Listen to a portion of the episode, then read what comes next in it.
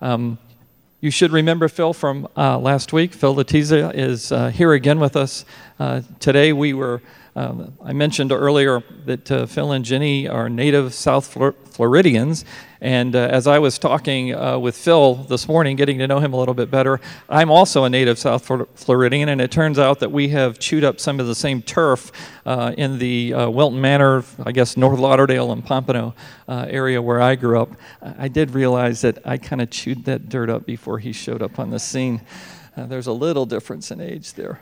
Um, Phil and Jenny have uh, two children, uh, Oliver and Jane. Uh, they love uh, to travel and they love music as well. Um, Phil and Jenny have been involved in a new work organizing City Church in Wilton Manors for the last five years, and that church plant uh, activity is sort of coming to an end, and so Phil and Jenny are now in a new season.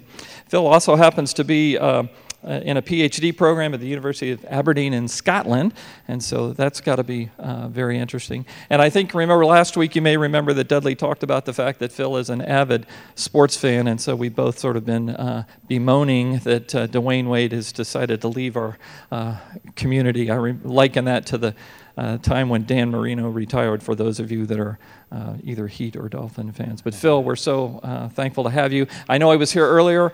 I get to hear it again. It's really worth it. So come and thank take you, care thank of us. You.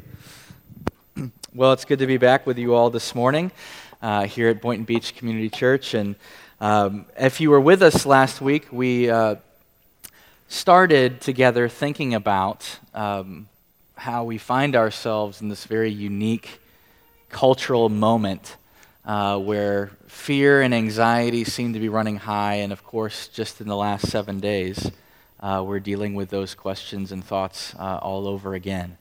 And so last week we said, where can we go? Where can we go when uh, we find ourselves in this type of moment when fear and anxiety are running high?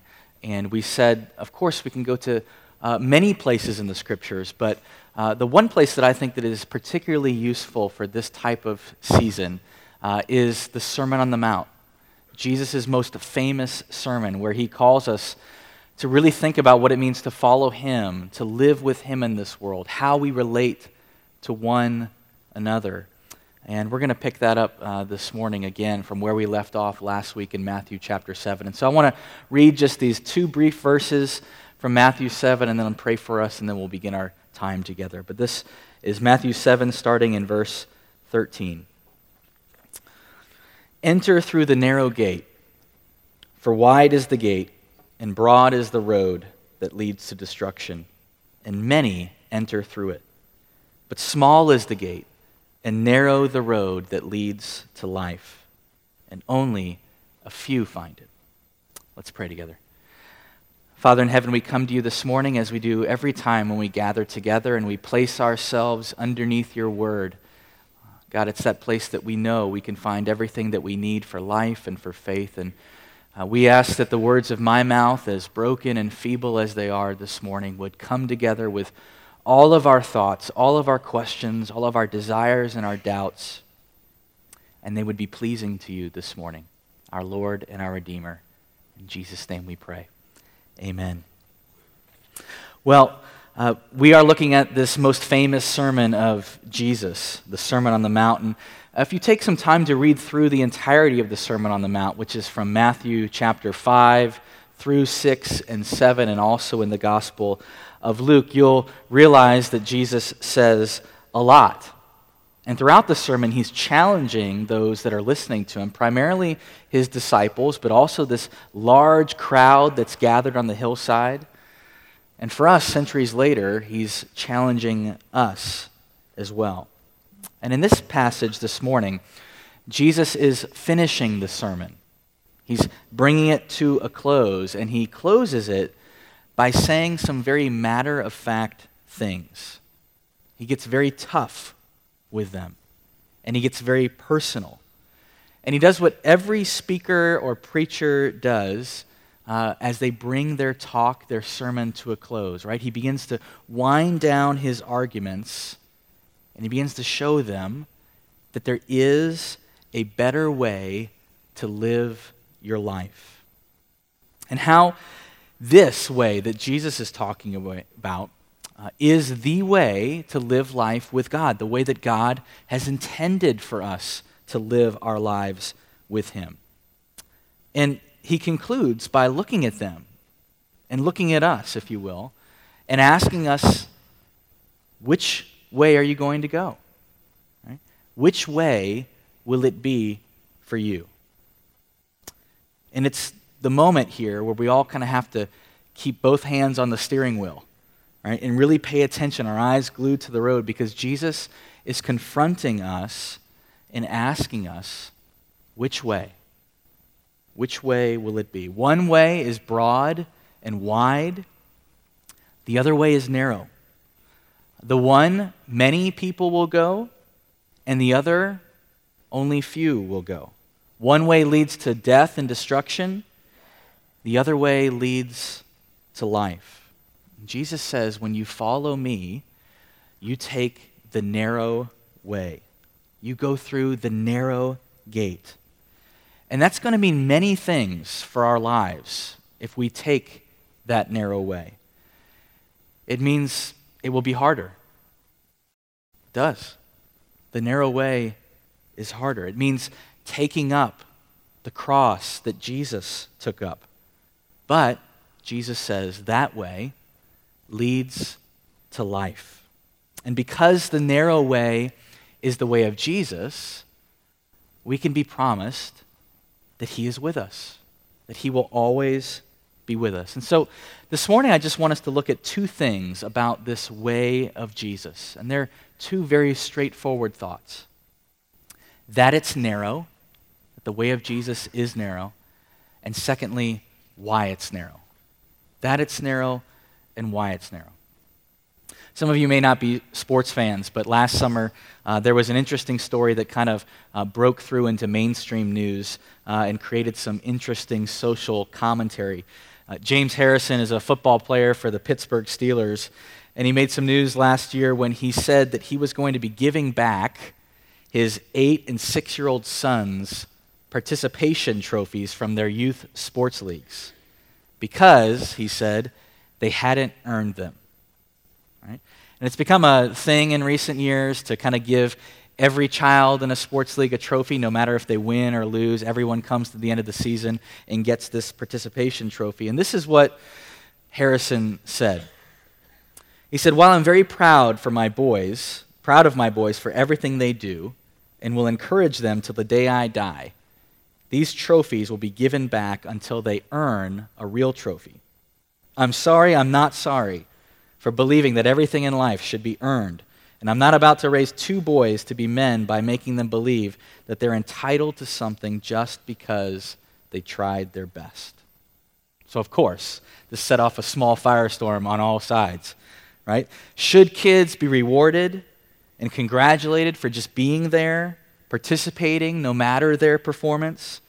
Or should the kids that perform well, who win, who work hard, should they be rewarded in a unique way? Which is the better way? And I think it's interesting for us to consider because however you respond to what Harrison said there probably says a lot about the way that we respond to a number of issues in our world. And I think it's interesting when we think about what Jesus is calling us to respond to in this passage. Do people, right, do we respond to the same way, respond to Jesus in the same way that we may respond to what James Harrison is saying? Some people may say, No, Jesus, eternal life and the great reward should come to everyone, right? It should be for everyone. Just because we are human, it should be for all. And some people may say, No, no, no, Jesus, this reward, it should be for those who earn it, right? For those who deserve it. So, what's the way forward? What is the way of Jesus? Uh, is the best way through life not having to change, staying just like you are, just participating, and does that get salvation and their great reward? Or is it earning something? Being rewarded for living a moral life, a good, a decent life. And here's the thing about Christianity and the gospel it's neither. It's neither of those. Here's what I mean you can have eternal life, you can have the presence of God for all eternity. But it's not free, but you didn't earn it. It's not free, and you didn't earn it. And this challenges everyone. It ruffles the feathers of some of us who may be more liberally minded, who may want to say, but God loves us just the way that we are. He doesn't ask us to change, He doesn't ask us to be any different than who we are. And it ruffles the feathers of those of us who may be more conservative or more traditionally minded, who say, no, God's love must be earned. It must be because we live this good life. See how unusual the gospel is and the way of Jesus is? It makes that famous line of C.S. Lewis ring all the more true Christianity must be from God. Who else would have made it up? Jesus says in verse 13 Enter through the narrow gate, for wide is the gate, and broad is the road that leads to destruction. And many enter through it, but small is the gate, and narrow the road that leads to life, and only a few find it. So, the way of Jesus, he's telling us himself, the way of Jesus is narrow. And what is perhaps the worst thing you can say to someone in our society today, in our world today? Don't be narrow minded. Right? You're so narrow minded. So when we say as Christians that the way of Jesus, the narrow way, is the only way, isn't that harsh? How can you believe that in today's world? You can't evangelize because to evangelize is to say that your belief system, your religion, what you say about Jesus is better than what other people say. But of course, if we pull the thread on that, we see that that in and of itself is a view of religion isn't it? That when you say that the way of God is wide and broad, and that we're not asked to believe anything specific or to change in any way, just to be good, decent people, when you say that you shouldn't evangelize, you shouldn't tell people that Jesus is the only way, you are now evangelizing. You're saying that your view of God, your view of spiritual things is now greater than mine. Your view is correct, and mine is incorrect. You've essentially done exactly what you're charging the Christian to be doing. But others may say, but to believe that Jesus' way is the only way, isn't it isn't that bigoted? Doesn't that lead to, to bigotry? My answer would be to that how can the way of Jesus ever be bigoted? Right? You see, bigotry is not conviction. Conviction is not bigotry. Bigotry is pride. Bigotry is coldness. Bigotry is harshness and cruelty. But it's not conviction. It's not bigoted to believe that Jesus' way, the narrow way, is the true way. If someone says to you, 2 plus 2 equals 5, is it bigoted to say to them, no? No, 2 plus 2 equals 4. Well, you have the right to your own opinion on that. I'll reserve to say what I think. It's not bigoted to say, no, no, no, you're wrong. You're, you're out of touch with reality. You're out of touch with the truth. And I'm saying, I'm correcting, I'm saying this to you because it's for your own sake. But as we said last week, Jesus doesn't leave the Christian with a choice here. Jesus himself, himself, is the one who says, The way to God is narrow, and it's through me. Many other times in the Gospels, Jesus is saying very similar things. He's saying to us, to the world, that he himself is God. And to know God is to know him. No other founder of any major religion in the history of the world has ever said such a thing. Not Buddha, not Muhammad, not Confucius, only Jesus. And if he's wrong, then he shouldn't be trusted. And you should absolutely go the other way. But if he's right, and Christians believe that he is right. If he's right, right then his way is the way to God. Which brings us back to how Jesus is getting very personal with his disciples and how he's getting very personal with you and I this morning. There are only two ways his way or the other way.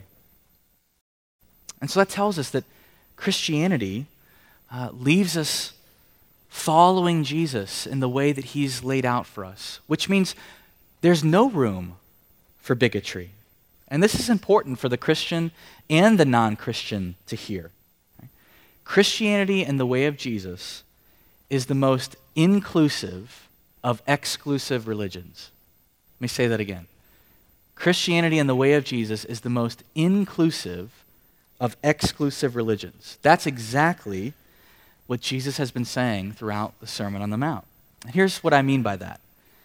If you go through the narrow gate to follow Jesus, you will absolutely become more loving, more truthful. And here's a key one you will love your enemies more. You will love God more deeply. You will know the love of the Father more deeply. And so to follow Jesus down the narrow path, through the narrow gate, to go his way, is to do the opposite of bigotry. It's to become more loving. Conviction and truth, not bigotry. And so the way of Jesus is narrow. But secondly, we have to ask the question why is it narrow? Why is the way of Jesus narrow? Well, it's narrow because it's very, very hard. There's a question on your outline and on the screen this morning. What is the quality that one needs to enter the kingdom of heaven? And the answer is found in the very first words of Jesus in the Sermon on the Mount, those first words of the Beatitudes Blessed are the poor in spirit. It's narrow because it's hard. And it's hard because none of us, no one, wants to be spiritually poor. No one really wants humility. It takes great humility to follow Jesus. It takes great intellectual humility to admit that you and I don't have all of the answers. And so we're not being asked to be intellectually weak by Jesus, but we're being asked to be intellectually humble. You are not God. I am not God. There is truth outside of us, bigger than you and I. I was reading a story this week uh, about a Yale, a Yale Law School student who was living a very good life, was handsome, handsome and uh, living the fast social life, making money with big law internships and uh, he would hit the, the bar and restaurant scene four or five times a week and just spend a ton of money. Life was good, life was fun, but life was empty. He'd gone to church occasionally as a child, and he still had this curiosity about Jesus, but he'd go months and months without going to church or really ever thinking about it. He knew that Jesus was important to him, but he didn't know how much. One day, when he was sitting down to write a paper on Abraham Lincoln, he realized that he knew much more about Lincoln than he did about Jesus. And because for some reason he thought that Jesus was more important to him, he realized that he'd never approached Jesus in the same way that he'd approached Lincoln to really explore, to investigate what this was all about. And so he started to dive in. He started to ask the questions and to read. He started going to church. Before you knew it, a few months later, his life had done a complete 180. The partying had been curved, his life began to turn. You see, there's this stereotype, I think, that says that only people who have come to the very bottom of their lives, who are struggling, that that's where you meet God. And that is, of course, true. Many of us, perhaps, have come to a place of faith in a very difficult season of our lives. But you know, successful people, successful in the eyes of the world, they meet Christ when? When they drink from the golden cup of life. Right? and realize that it tastes like everything else. Right? That it's not what they thought it was. Right? That everything seems the same after they've achieved what they've set out to achieve, or after they've made all of this money, or if they've gotten this recognition. That there's still that nagging question is this all there is? Am I on the right road? Did I miss a turn? Did I do all of this to get to this place and now feel like, like this is it? Maybe that's your experience. Maybe some of you are in that type of place or have been in that type of place where you get to that point and you say, you know I feel like it should mean more to me than this. But there's something missing. You see, the way of Jesus requires all of us to come to that place. It requires humility. And it's narrow because for all of us, it's very personal. It's very personal. So, why is this important? Why is it important for us to believe and to struggle for these hard truths of what Jesus says, of what we believe as Christians? It's important because we believe that the hard road leads to life. Jesus says, But small is the gate and narrow the road that leads to life. Only a few find it. And so Jesus comes to all of us. He comes to you and to me, and he asks, Do you believe? Do you trust me? Will you go my way? Because the narrow road is going to be much harder. You're going to be persecuted. You're going to have trouble in this world, but I will be with you. Broad and wide and easy is the other way but it leads to death. Jesus says, You need me. Follow me. I am down the narrow path. A few years ago, two brothers, Connor and Caden Long, together won the Sports Illustrated Sports Kids of the Year award. Caden, one of the brothers, has cerebral palsy and needs assistance to walk and talk. But Connor, his brother, found a way for Caden to participate in sports with him. And so they started doing these kids' triathlons together. And so Connor pulls Caden in a raft during the swimming portion of the race. And then Caden goes in this trailer, and Connor pulls him on the bike for the bike portion. And then they switch that trailer around, and Connor pushes the trailer for the running portion of the race. And Connor said this If people would race with people who can't walk or talk, or who have any kind of autism, it might open the eyes of those who don't really care about it. Ten years from now, the perfect place for me and Caden would be you know how people have the American flag on the moon? We would have a Team Long Brothers flag on the moon. And at the annual event where they were giving out these awards, giving these boys the Sports Illustrated Kids Award of the Year. They were also giving another award out, Sportsman of the Year. And LeBron James won Sportsman of the Year that year. And there's this wonderful clip on YouTube. You can look it up when, uh, when LeBron gets to the point where he receives his award. He doesn't talk about himself because he's just seen this video about these two brothers. And he's overwhelmed by emotion. And he just talks about them.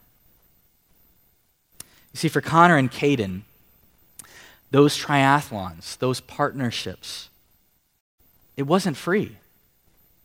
It cost something. It cost Connor. Caden benefited from his brother's thoughtfulness, from his friendship, and from his effort, but it cost Connor. And it's thrilling for both of them. They're both rewarded. It's thrilling for all of us to see, all those who know him, know them. You know what's not thrilling? What's not thrilling is you get a trophy, you get a trophy, you get a trophy, you get a trophy, just for staying the same, for not changing, just for participating in life. But you know what else isn't thrilling? What's not thrilling? A parent saying, Son, you're never going to get anywhere in this life unless you earn something. That's not thrilling. Neither are right. Neither are right. What's thrilling, what captivates our hearts as followers of Jesus, is that you get the prize, but it costs something. But it doesn't cost you, it costs Jesus. You get the reward of heaven and the crown of life, not because you've done anything, but because Jesus has done everything. And following Jesus is following him down this very narrow way, the hard way, the way that's going to ask us to change, the way that's going to challenge us to the deepest parts of who we are. He is the narrow gate. And through him is the only way to eternal life. That's what he's told us about himself and we believe him. The reason why we can believe the promise that he made to us last week, and the reason we can believe the promise that he makes here, is because he died and rose again. And because he rose again from the dead, we can take his promise at his word that it is true. And so, for you, which way will you go? Which way will you go? Jesus says, Follow me down the narrow way, and it will be hard, and it will ask you to change, and it will be difficult at times. But that way is the way that I go. That's where I am. And as followers of Jesus, we want to be where Jesus is. And so, no matter where you find yourself today, maybe you're in the midst of making some big decisions, maybe you're just in a season of life where you're reevaluating, you're thinking about what it means to live the fullest life, the life that God has called me to live. The narrow way is the way we go with Jesus, the harder way, but the way where He goes with us. Let's pray. Father, we ask that you would help us this morning. We recognize that we all come from different places. Lord, some of us have been believing these things for many years. We've staked our lives on it. But Lord, we can still be overwhelmed by doubt and confusion as we look out into the world in recent weeks and we wonder where you are and how hard this narrow way of truly trusting you and believing you is. And some of us come and maybe we're still wrestling with believing at all. We still have our doubts and we don't know yet if all of this is true. And how can I trust that your way is the way? God, would you, by your Spirit, meet us wherever we are? Would you help us to see that you have come so very close to us in Jesus and made a way for us to know you? God, may you help us to make the difficult decisions, even when we're faced with the reality of having to change. Lord, we do that. We go headlong into it knowing that you are there with us. Thank you, Jesus, for the good gift of your presence with us. In Jesus' name we pray. Amen.